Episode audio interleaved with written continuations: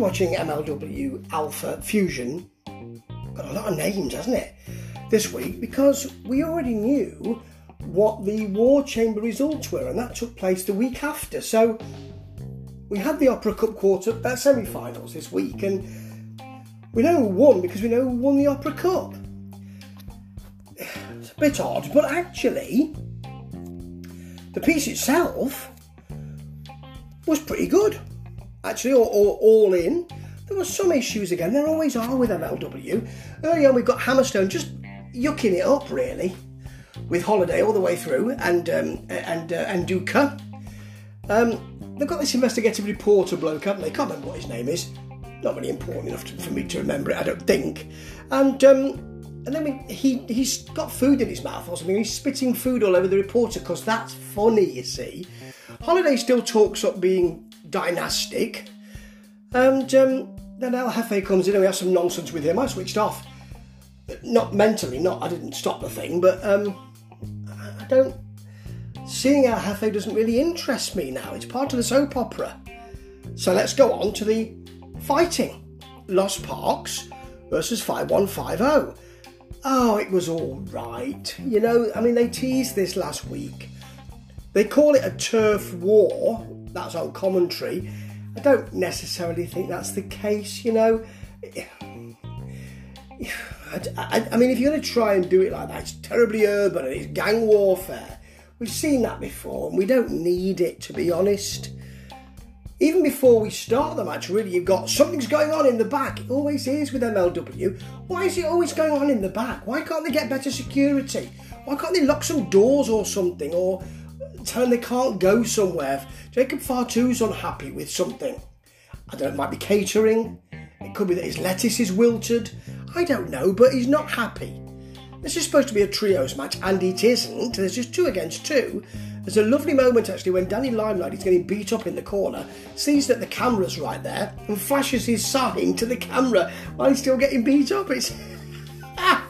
Oh, hang on, this is homicide.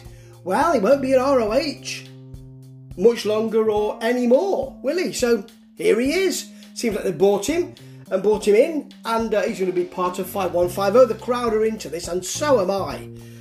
Very quickly, though, that's all over, and there's uh, the usual leather belt smacked on their opponent from Los Parks. They smack it onto Slice Boogie. At one point, there's quite a nice move from Boogie, actually. I'm getting used to saying that name now. He's finely muscled, you know, it's a big bloke. Picks Park Jr. up, turns him round in a kind of tilt a whirl, but not really, just sort of turns round on the spot and power slams him um, through a door, which is very nice. The commentary said, "Did you hear the bell? There's a bell. Did you hear it?" I don't think anybody else heard it. I don't think there's there was a bell, I think there may be supposed to be a bell. We do get a bell just slightly after that. No one mentions it after that. It's a bit odd. Then you've got LA Park spearing Boogie, which is good actually. This that big bloke can move. You know, they all fight outside, of course, as usual in MLW. And um, 5150's mate, Julius Smokes, is hit on the, um, I think, I don't know whether he slammed or something like that on the walkway. And he kind of does a move as if he's having a seizure. So his hands are shaking and he's doing all of that. And he keeps doing it actually. Now, either he is in trouble and having some kind of seizure, which would be awful, or he's making it look like that, which would be inappropriate and also awful. So, yeah, that's not good either way, is it? The match was okay, but it was nothing special. But Gnarls Garvin's coming. Beef, Gnarls Garvin. So that's exciting. I don't even know who he is. But they keep trailing it, so it must be alright. Now they're continuing to battle the two uh, teams we just saw because MLW like to do this as well. Get something in the middle of it, go back to a battle because it looks like it's dead exciting, like it's been battling the whole time. They probably just walked through to the back and then said, right, three, two, one, and battle. And um, one of the Los Parks has their mask taken off, which is a terrible thing to do, to paraphrase the uh, the commentary team. And um, 5150 make off with it, so they'll be having some fun with that in future weeks, I suppose. Now, here's a 12 man elimination tag team match because you've got War Chamber coming up where they have the tag teams, you see. It, it, it, it's a chance for people who they've actually got on their books to be seen, you, you sort of think, oh, right. First of all, somebody new. Beastman who's got a bone to gnaw on. Yep. He's got the kind of animal pelts on, he's got a big beard, and he's accompanied by Kimchee. Well, at least one of them. there have been many over the years. Um, so he's in here. Kevin Ku's in here. Gino Medina. KC Navarro, good to see him here. Ikura Kwan. King Mo is here. He's been forgotten a bit, hasn't he, King Mo?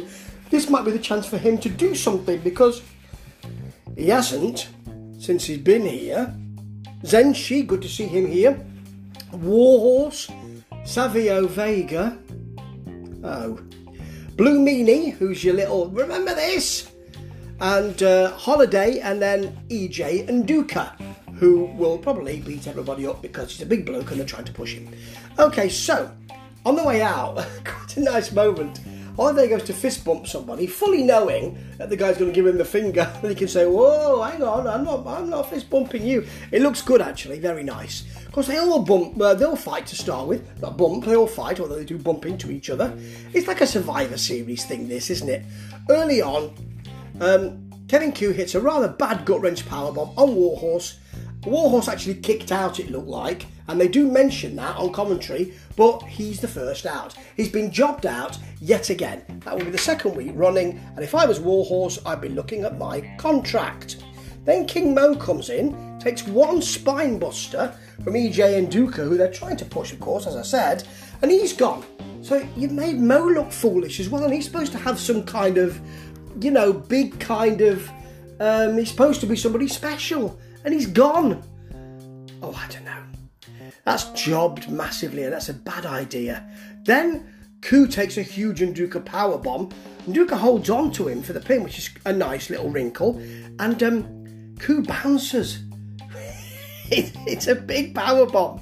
Then KC Navarro's in. You got uh, good energy from him. Zenshi and he hanging together is very good. Zenshi takes two men down with a DDT, which is good. And then Beastman throws uh, Zenshi and then tastes a cannonball. And it's a pin. Yep.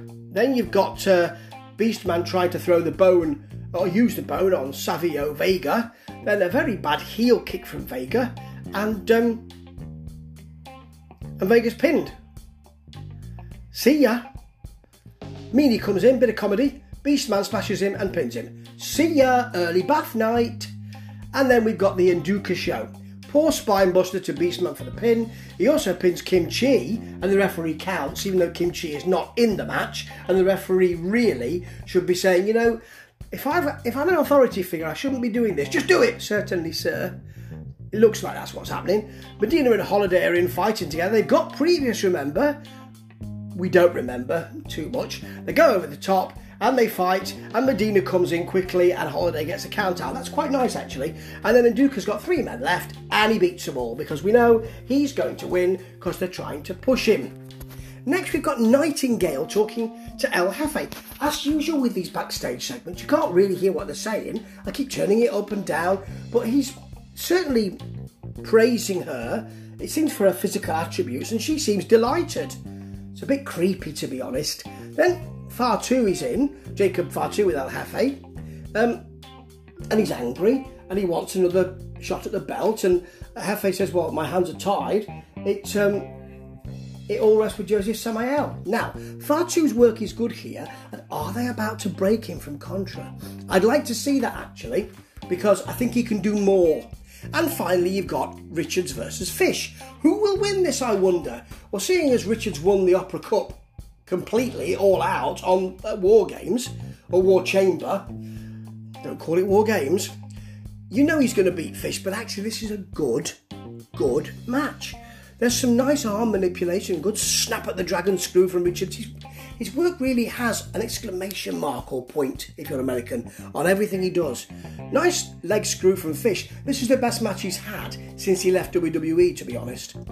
That drag, that leg screw or leg lock is turned round by Richards, who tr- and then Fish tries to pull Richards into the pin while he's in the lock, which is lovely.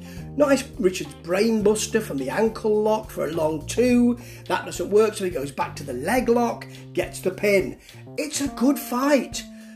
But unfortunately, afterwards, we get Holliday and Hammersmith sort of having fun with each other, Holliday going over a sort of going for a sort of flight of fancy about him beating Hammer, not Hammersmith, Hammerstone, Hammerstone. Um, it could be double barreled. Hammersmith Palais, double barreled. Hammerstone sort of fighting him beating him, and Nduka's completely out of this. He, Alicia Atout, of course, is, but Nduka is out of this while they're just having a chat about, uh, you know, they used to be friends and so they're going to chat. It's a weird way to end, to be honest, a very weird way, and um, that's MLW Alpha for you yet again. Some good, some bad, quite a lot bad, some good. That 12 man battle royal was all right actually or that you know it, it, worked well everybody got their chance and it was very well booked to be honest. The little bits of vignettes are just not good. They're terrible soap opera. As i said last week i'll watch old reruns of falcon crest if i want that. But sometimes this was even as bad as the love boat. Oh dear. Ta ta